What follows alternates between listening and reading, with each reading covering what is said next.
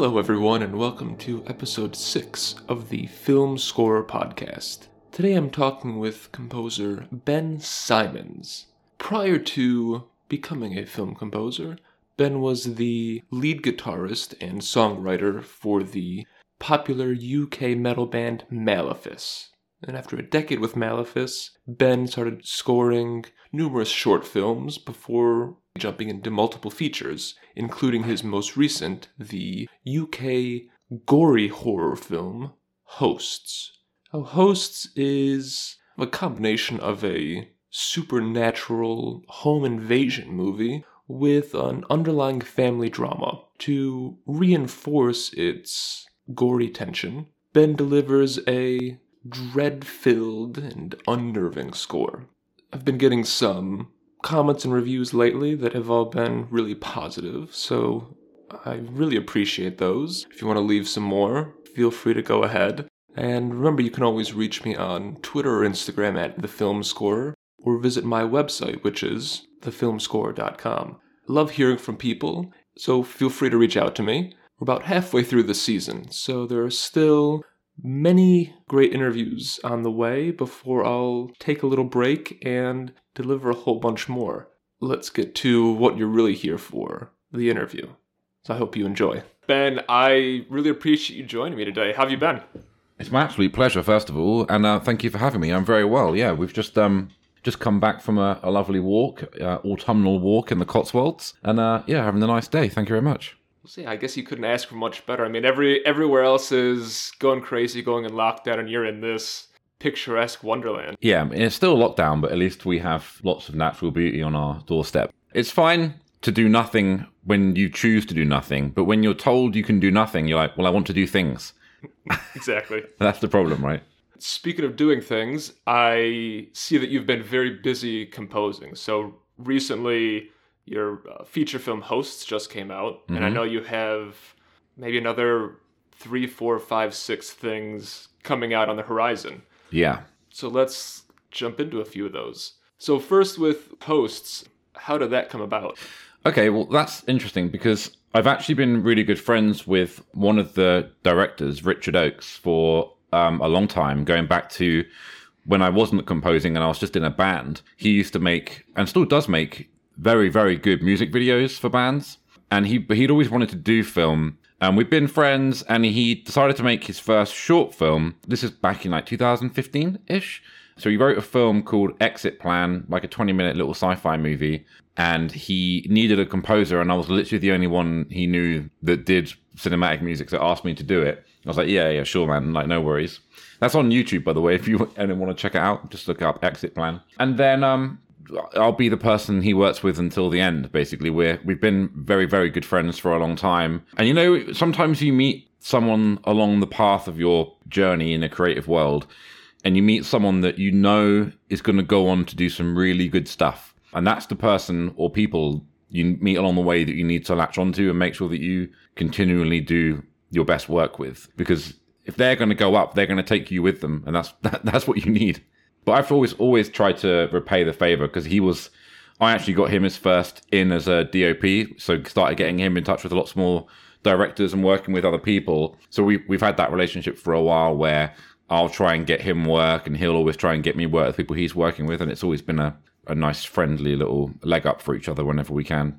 Nice. So how's the relationship between the two of you work? I mean, when you're composing and his kind of comments come back. He's a unique person to work with because he actually studied music uh, production uh, at university, so he knows what he's talking about, but he just he just can't do it. Like, he can't write the music or do, you know, film score stuff, but he knows what he wants but can't always talk about it in a way that he can actually portray what he's looking for, which is understandable. It's, that's our job, is to decode the things that people say and work out what they actually mean. We've evolved over the time, so he's very um precious, obviously, as you would be, about, like, he knows what he wants and he wants to make sure that, that that happens. So to start with, he found it a bit more difficult to just sort of let me go and do what I th- my instinctive thing to do is. But then after a while of working together, he's got a lot used to, and actually now wants to step back and just be like, I want you to just do like whatever you think is right.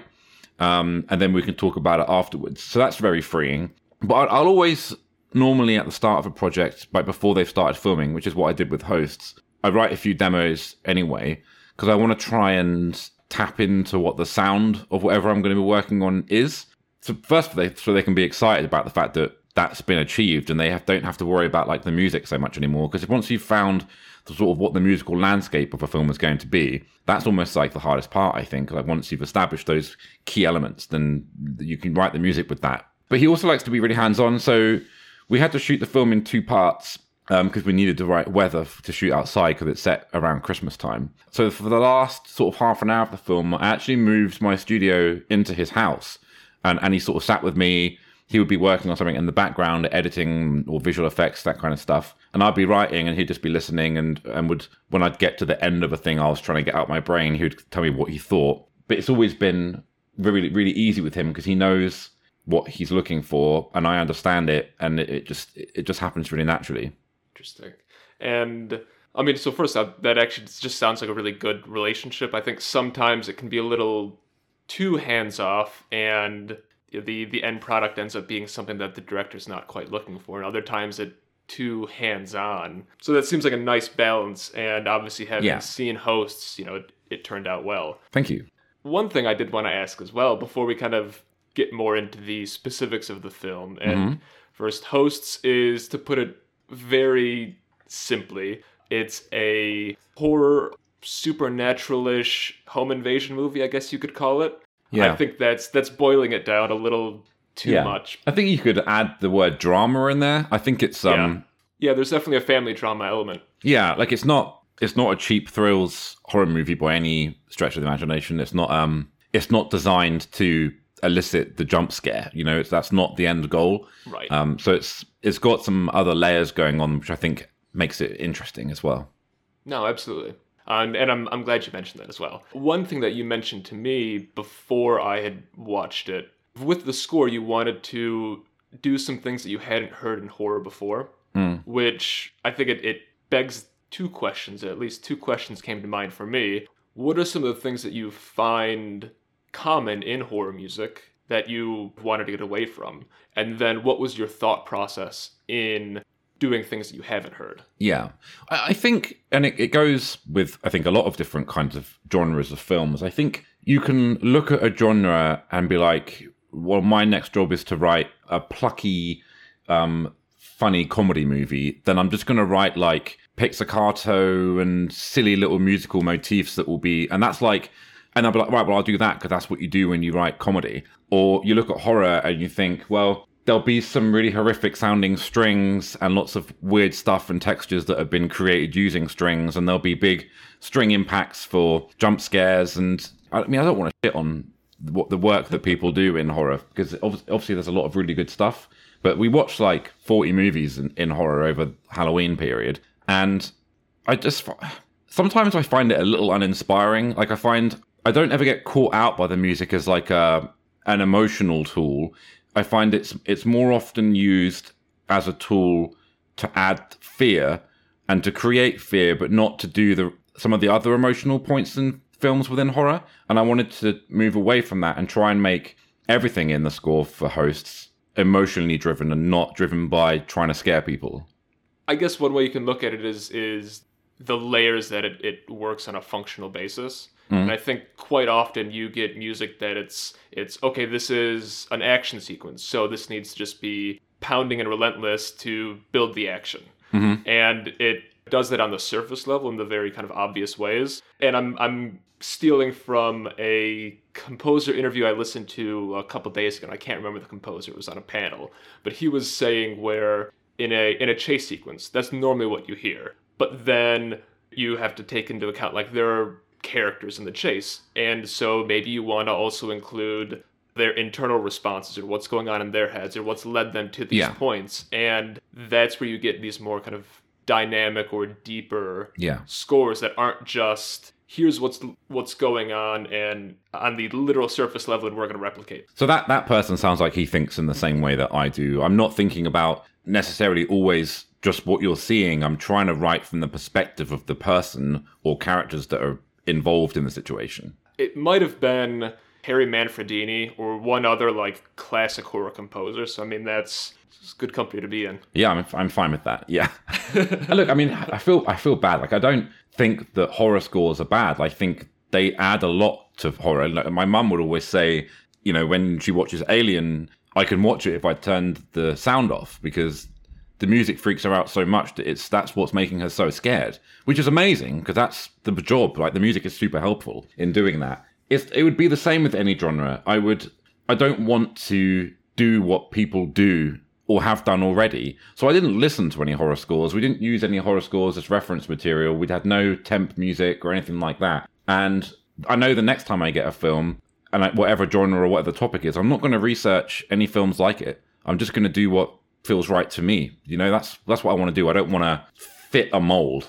Did you listen to anything specifically for the film, or was it just you just went in raw almost to do it? Yeah, just straight raw. Like, just that sounds terrible. Um, like, we always have a lot of conversations in advance because we hang out all the time. We're we're always in the pub. Um, I used to live down the road from him, so we'd always be talking about what he's going to be working on or what's going to be coming up way in advance of, of, of actually it happening. I start building these pictures of what I want to try and do based on the descriptions of what the characters are like and how they come to be and the dynamic between the family. And then then I just, I need to just get that out somehow. So then I just start exploring the musical landscape and hope that when I send them the first few demos over, that that's kind of what they thought too. So what are the things that surprised me with the score, or, or maybe I'd say it caught me off guard a little bit, especially when I was listening to it before watching the film, because at that point I didn't know what the film was about and I didn't know the setting. I didn't know it was set at Christmas. So there's... That makes sense now. Yeah. So it's it's around halfway through, maybe a third of the way through the, the film and the score, you kind of do a rendition of the Dance of the Sugar Plum Fairy. And I, you know, I'm not going to give away any plot points, but it, it comes sort of after a horrific sequence. So there's there's a there's a good juxtaposition between what happened on screen and I guess the, the feelings that that song normally elicits. Yeah. But it's also the rendition's also in this just really almost like out of tune, bizarre way. It, it reminded me of, I don't know if you've ever heard of the music project The Caretaker. I've not, no. I recommend looking it up. It's it's just this brilliant project, and the main project that he had done, it's, I don't know, maybe it's like one hundred fifty tracks that are meant to basically track someone falling into the depths of dementia. But it, it has that similarity where you have music that sounds familiar, and it just sort of like slowly gets degraded. It drew some similarities in kind of the broader sense of it, and I thought it was just so interesting because it takes what you're used to and really makes it awful. In, yeah. Obviously, in a I good know, way. I know. Honestly, like I, I actually wrote that and came up with the idea for it before I'd seen it. I did like four or five demos, and that was one of the demos because I always had this idea because we we spoke about the fact that they would um they're meant to be like, you know, relatively well-off family, and I had this idea that they would have like um like a record player in their house and that they listen to like classical music, and like around Christmas time they have this record, and like when they're in the house, like when they're cooking and stuff, you can hear other renditions that I've done that are way less messed up. They're just kind of normal sounding, but it still has the same tone. So I ran it all through um like a vinyl replication plugin that had, so I could add things like warping, so it would like bend in and out of tune. I could add like um artifacts like dust and the needle quality and all that kind of stuff to make it sound really not normal. But I just ramped it up when I came to um, that particular track. And then obviously it does maintain as the original track all the way through, but I add a lot of elements on top to to make you feel like it's, it could very easily be something completely different. I only did it because I thought it would be funny. Like, I just found the idea hilarious. Like, you've just seen probably one of the most horrendous deaths in a film you'll see for a long time. And I thought, it's Christmas. How hor- horrendously disgusting would it be if we used such a nice piece of music and just after that and just make it the most horrendous and uncomfortable listening experience possible? It worked. I, part of me's a little upset that I'd listened to the score, so I knew that it was going to come at some point. And you you'd told me it followed something horrendous, but I can imagine watching it and having it come in, just how much of a punch that would be. Yeah. After the moment happens, that, that whole piece of music that plays out, everything that's going on during that is still really not very nice. Well, yeah, I mean, yeah, you're you're sitting in, you're basically sitting in the fallout of what's happened with the family, and yeah, that's that's playing over top, and and I think that's a good way to put it. It's almost in a, a mocking manner as well. Yeah, yeah. I thought that was interesting, and and you mentioned too how beforehand you do hear renditions of that song. Yeah, and I thought that was that was interesting. It. it sets the tone well. To me, it almost felt like a, because it's it's pushed down a lot farther in the mix yeah. than most of the other music, so it felt almost like a, a holiday music. Yeah, like they've just got some like dodgy vinyl from a market somewhere of some guy playing piano versions of Christmas tracks, and they've just got it on in the house somewhere, and you, you notice it, but you don't listen to it, but you know it's playing, so that when it happens in in the film, when you hear this particular piece of music, you feel like, oh, well, that would happen because we've heard some stuff before anyway. But we didn't have the time to like, or the budget or anything like that to build in this idea of that there actually being a record player there and get shots of it and stuff, because we shot the film in like eleven days. Wow. eleven days for like a twenty thousand pound budget. So we made it for nothing. You know, the crew was like twenty of us. I was on set every day. So I also did uh, script supervision and like helping out on set. I was there every day, and then we'll go home and like write little ideas of things I've seen. And yeah, it was super all hands on deck. I know that you've done a lot of shorts, and I think that was the third feature that you'd done. Correct. Did you notice a benefit or any sort of difference in being on set all the time? I've, I've spoken to him a lot about it. That's the first film I've worked on set.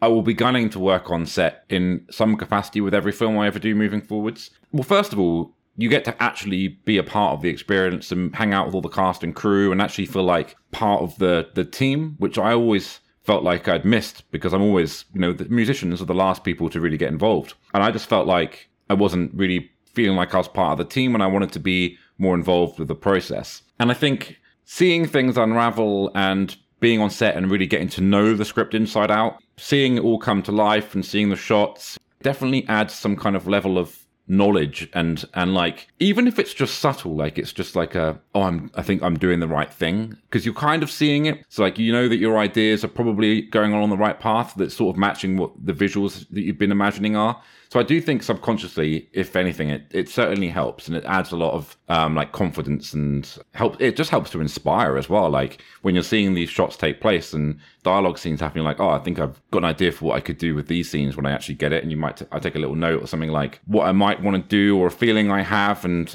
and then hopefully it translates when you actually get the edit.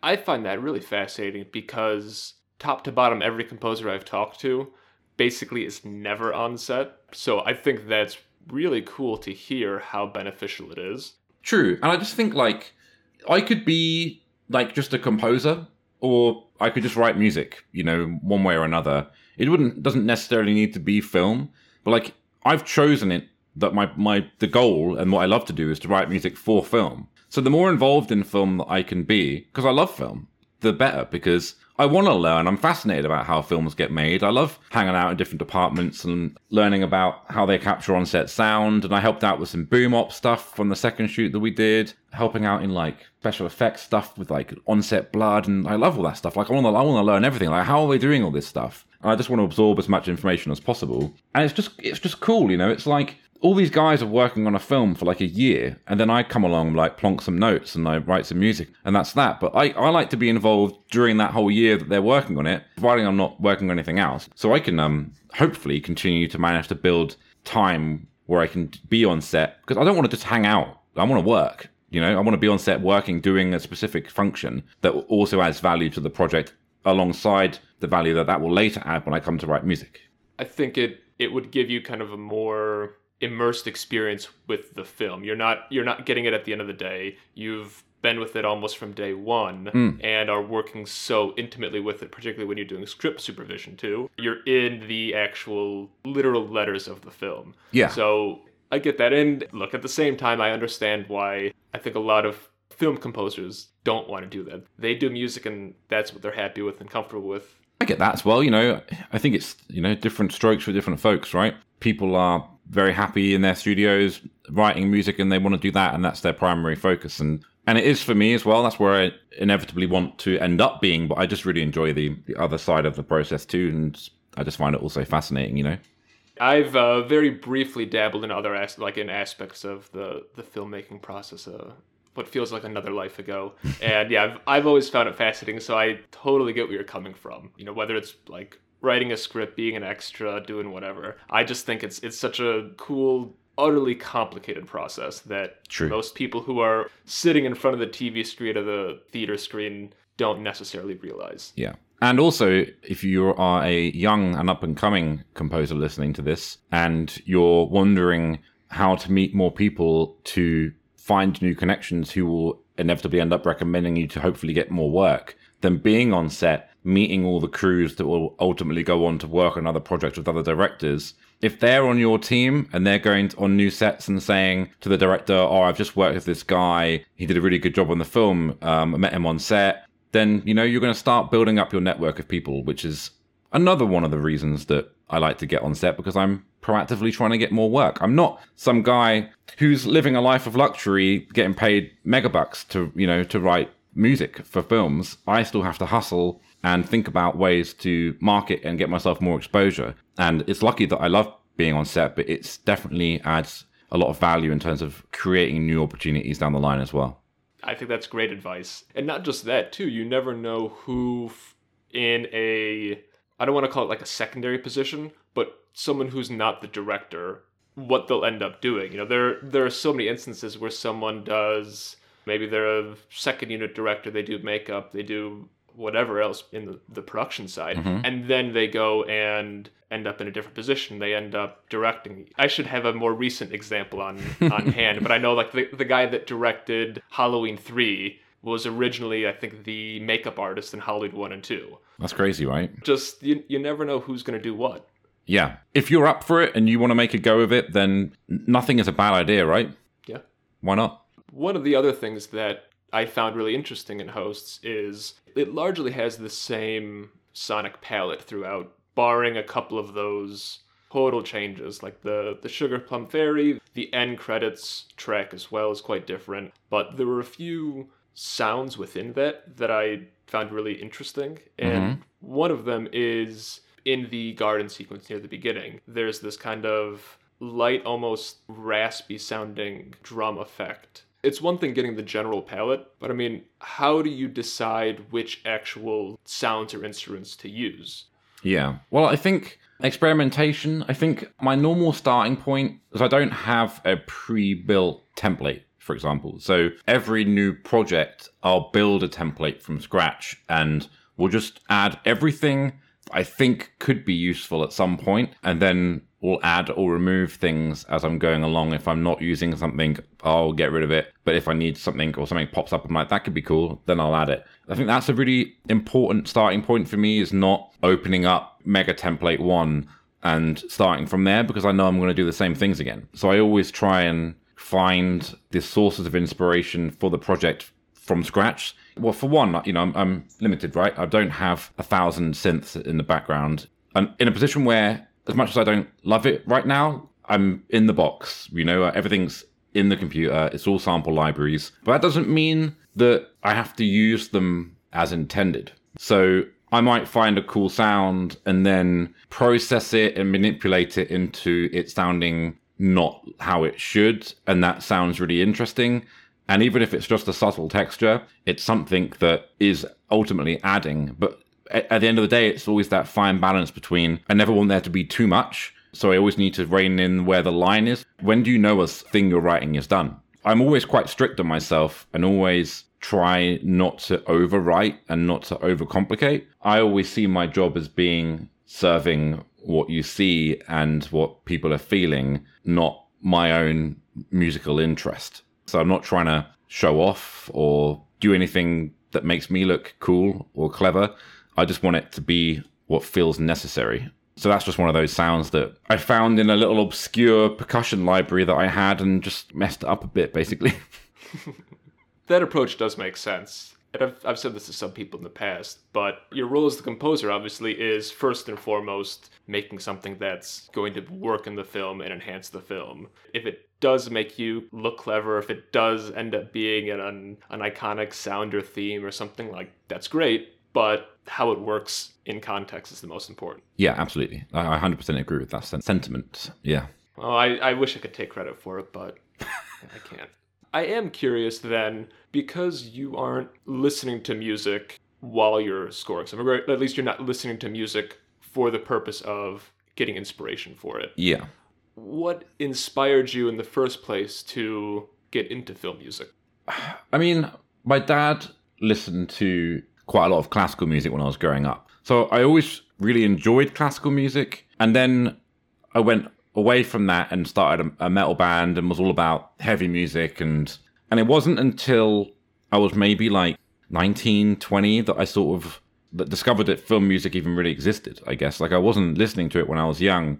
And I don't know why, but I think it might, it might have been Gladiator. I, I, I watched Gladiator when I was really young and just, I think I felt very moved by it and established that it was probably because of the music at certain points, and then listened to the score. And that was, I probably think was the first score I ever really like listened to instead of hearing in passing whilst it's happening. Like Jaws, for example, obviously scared me when I was really young. I broke my leg when I was like five, and the hospital I was in, like had it on a T V in front of my bed.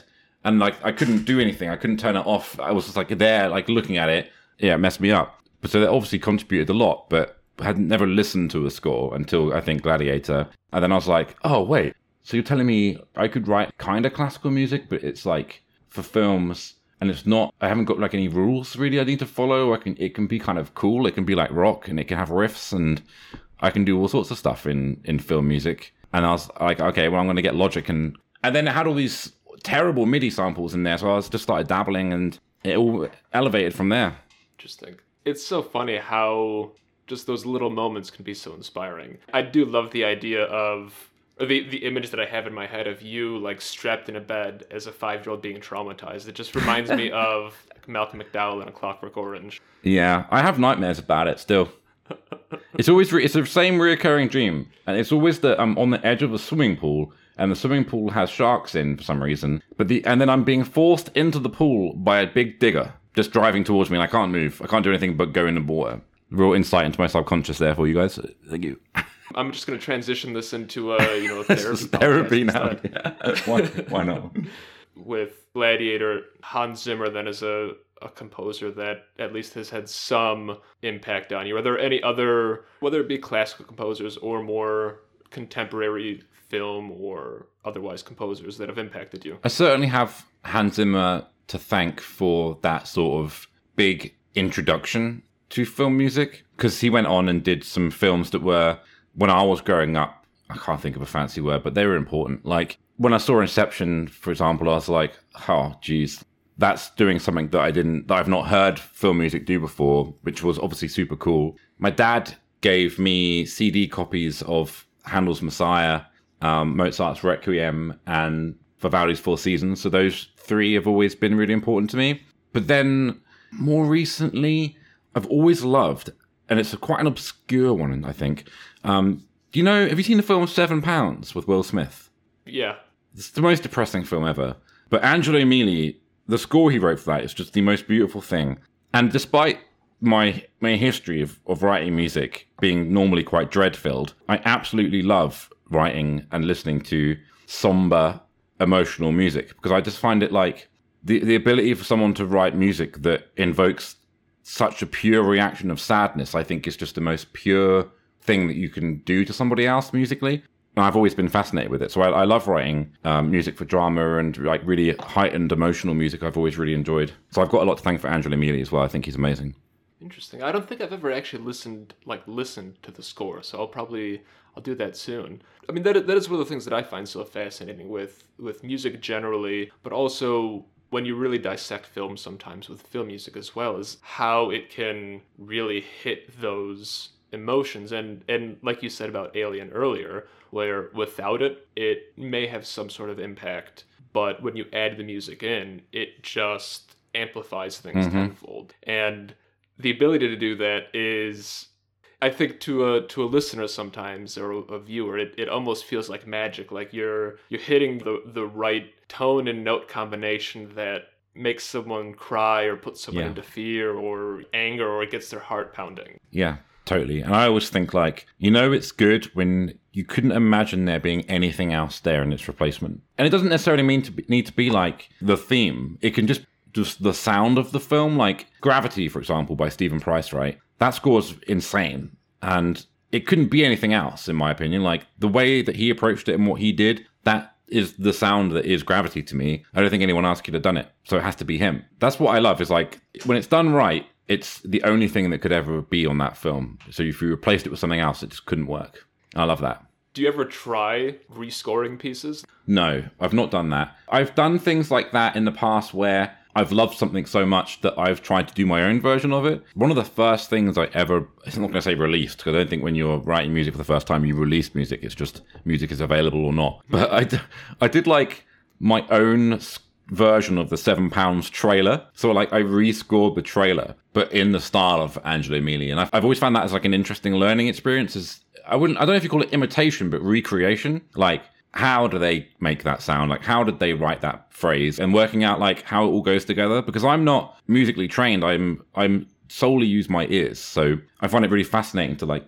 listen. So like when I recreated the Star Wars trailer, for example, and I did it on, on my Twitch channel, I just listen like intently and I can like separate the layers and hear like, oh, there's a brass line doing this here. And then I can play it in. And I, I just love piecing it all together and, and seeing like, oh, right, so that's how they do that. It's just, I find it all fascinating, man. Wild.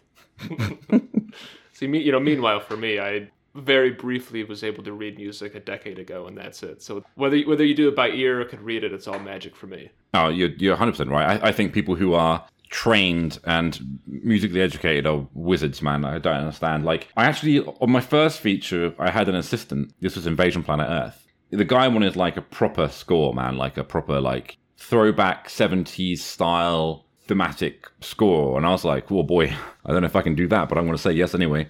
Um, so I got myself an assistant um, that I met who was studying at Birmingham Conservatoire. His name's Peter. He's a legend. And I was like, I need you, bud, because I don't know what I'm doing. So I'm going to write all this music, right? And can you come down and like make sure that it makes sense? Because I'm like scared that I'm not going to do a good enough job. But basically, I would just write all these pieces of music and he would come along afterwards. And because samples will let you do things that maybe wouldn't normally happen in an orchestra. So he would come in and be like, right, well, that violin line you've written would probably be more realistic and, and would sound nicer if we put it on a viola. I'm like, okay, cool. But he'll also do things like, tell me what I've done that's interesting that I don't understand.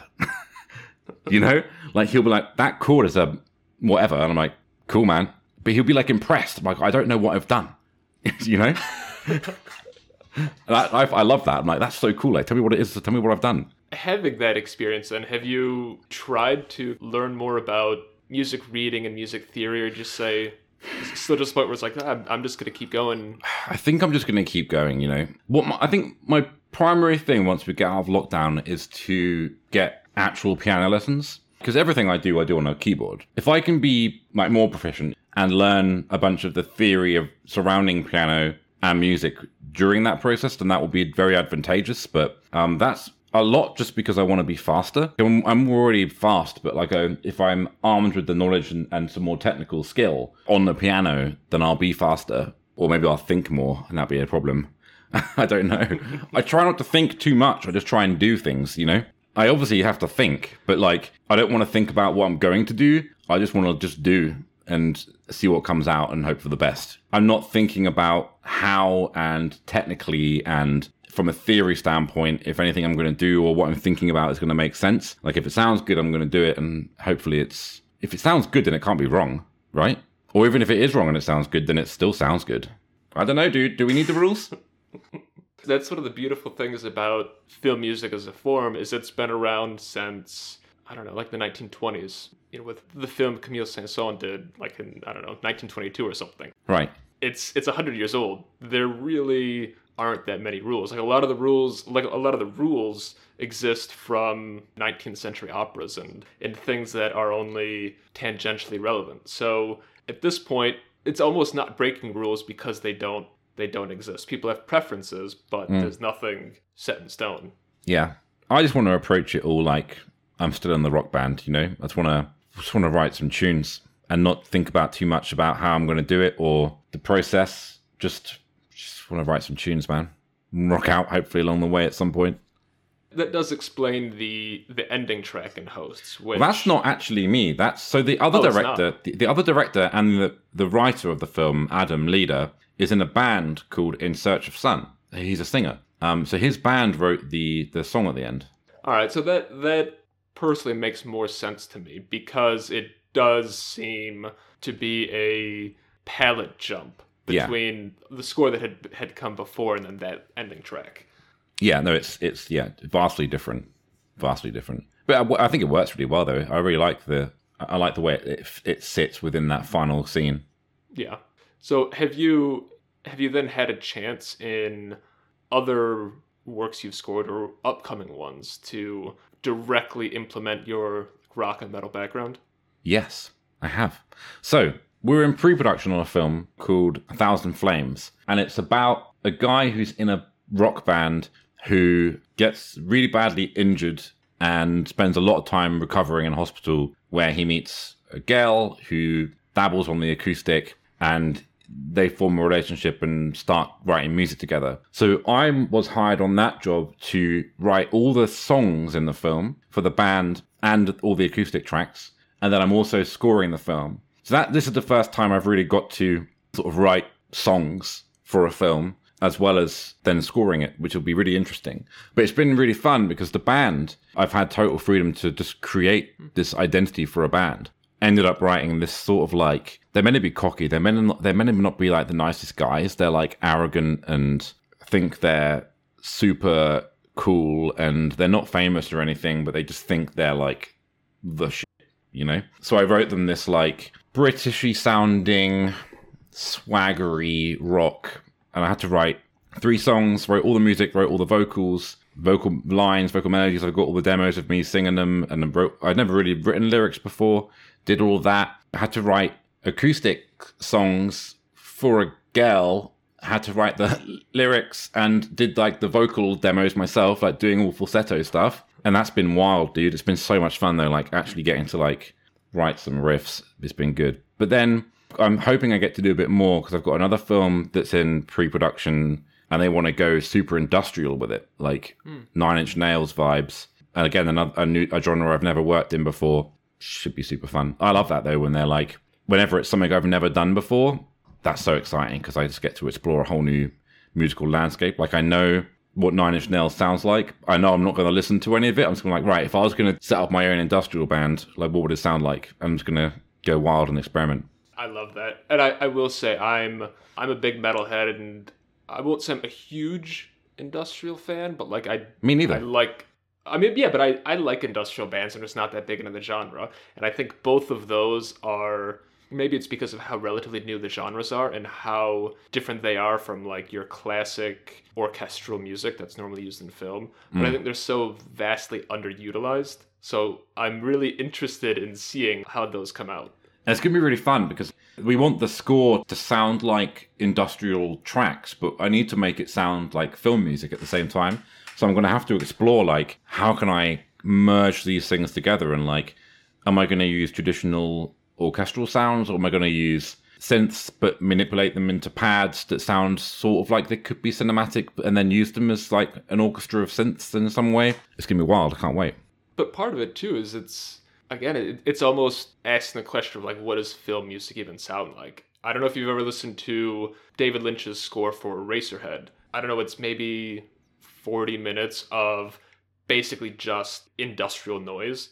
It works brilliantly because the film has this industrial apocalypse feel to it. Right.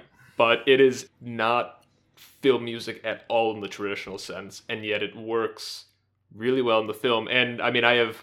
some odder tastes, so I find it really enjoyable to listen to on its own as well. That's the thing, isn't it? Like, I've heard about this before, where it's, where do you draw the line between what's music and what's not? Who decides? Is it preference? Does it have to have certain criteria to meet what qualifies as being music? And I don't think it does, you know? But it also isn't for everyone, right? And that's the same with anything. Like, if it, for some, it maybe even to me, that might just sound like noise, but to you, it sounds like something else, and that's what's interesting.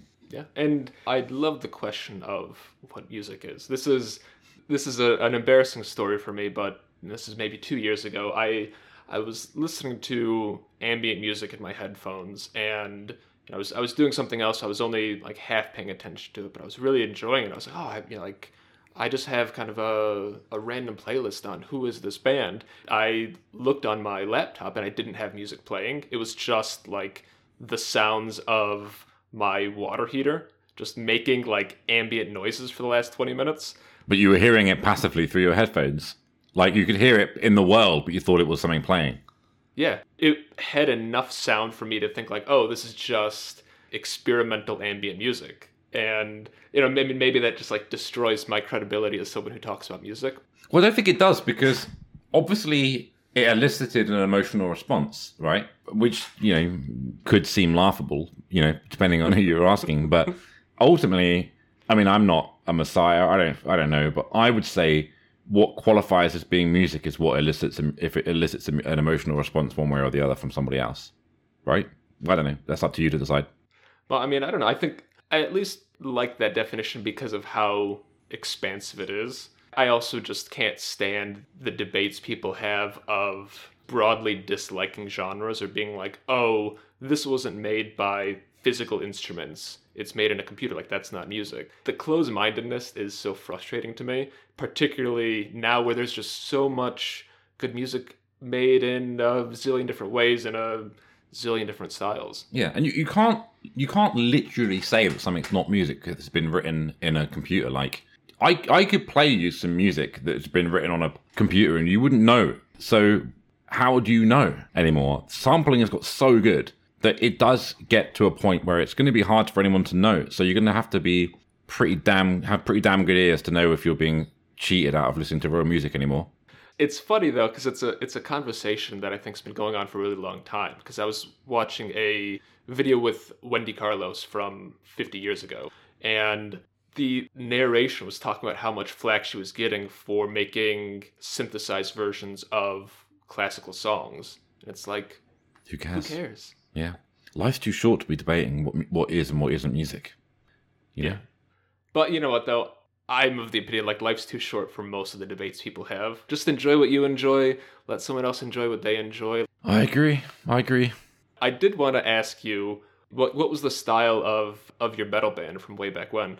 Okay, well, the band was called Malefice. It's the only band I've ever been in. I started, I joined the band when I was, like, seventeen. And we were a bit of a mix of things, and it evolved over the years because we were together ten years. So we have like three full-length albums and two E Ps. It's all on available on Spotify, Apple, you know, wherever you want to listen to your music.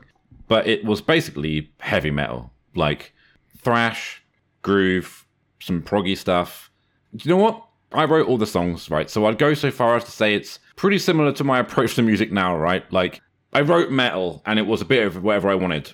I didn't want to pigeon... There was no pigeonholing us into any particular one subgenre of metal. We dabbled in it all, really. And it's the same now. I write film music, but you're not going to be able to limit me to writing in a particular style of film music. Hopefully, I'll always continue to push myself to write for films that are intentionally different to things I've already done. And the goal is for you to listen to it and recognize that it's me.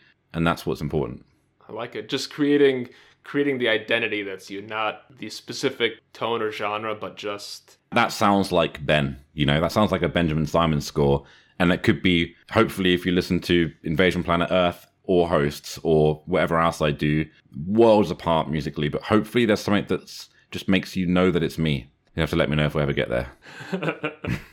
Life is a, an ever-evolving thing. You know, right now, the film industry is kaput. So I have to evolve. So I've been lucky in the sense that I actually managed to end up writing music for YouTubers at the moment. So I've written like fifteen tracks over the last few months for a guy on YouTube called Internet Historian. Um, and I've been writing all sorts of stuff. He just did like an hour long feature documentary style, even though it's it's all very funny. It's called The Gentleman Pirate, if you want to look it up, by Internet Historian. And it follows the, the life story of a pirate called Steed Bonnet, who, who came to be known as The Gentleman Pirate. I got to write some like ridiculous pirate music, some epic stuff. I also got to write uh, like an, an eighties synthwavey kind of montage track, a la like Rocky, for when he goes on like captain, like pirate captain training, because he's a shit captain. And it's just a mess. Like, I've got to write so many different styles. And I think that's like important, that I might not end up being a film composer. Maybe I'll end up being someone who gets paid to write music for YouTube or kids T V, or I don't know. Obviously, it would be nice if it was film, but ultimately I want to write music for things and have a good time doing it. I'm I'm glad you mentioned the Internet Historian, because I actually I did listen to a few of those tracks earlier today, and it was just funny. First, going from Hosts to that, because it's it's like such an absurd genre change. I went from listening to bleak, dreadful music to this upbeat, fun, like silly eighties synth track. Yeah. This is not at all what I expected. But you know what, man? That's me in a nutshell. You know, like, I'm not a very serious dude. I'm kind of an idiot. I just want to have a good time and and write music. And it, I I absolutely loved writing that, that montage track. It was so much fun. But then, you know, I equally love holding one key down for ten minutes and making some dread. It's just as fun. You know, I just it's just a lot of fun getting to do what we do. And um, you should expect that we will go from dread to talking about getting scurvy on your dick in, in the next line. You know, that's, that's what I'm going to be doing. I love it. uh, Ben, I really appreciate you joining me today. Good luck with all your projects going, both in features, short films, YouTube, wherever else the path is going to take you. Thank you so much, dude. And let's um let's do a podcast in a year, and we'll see what's changed. I'd love it. Sounds good to me, buddy. It's been an absolute pleasure, man.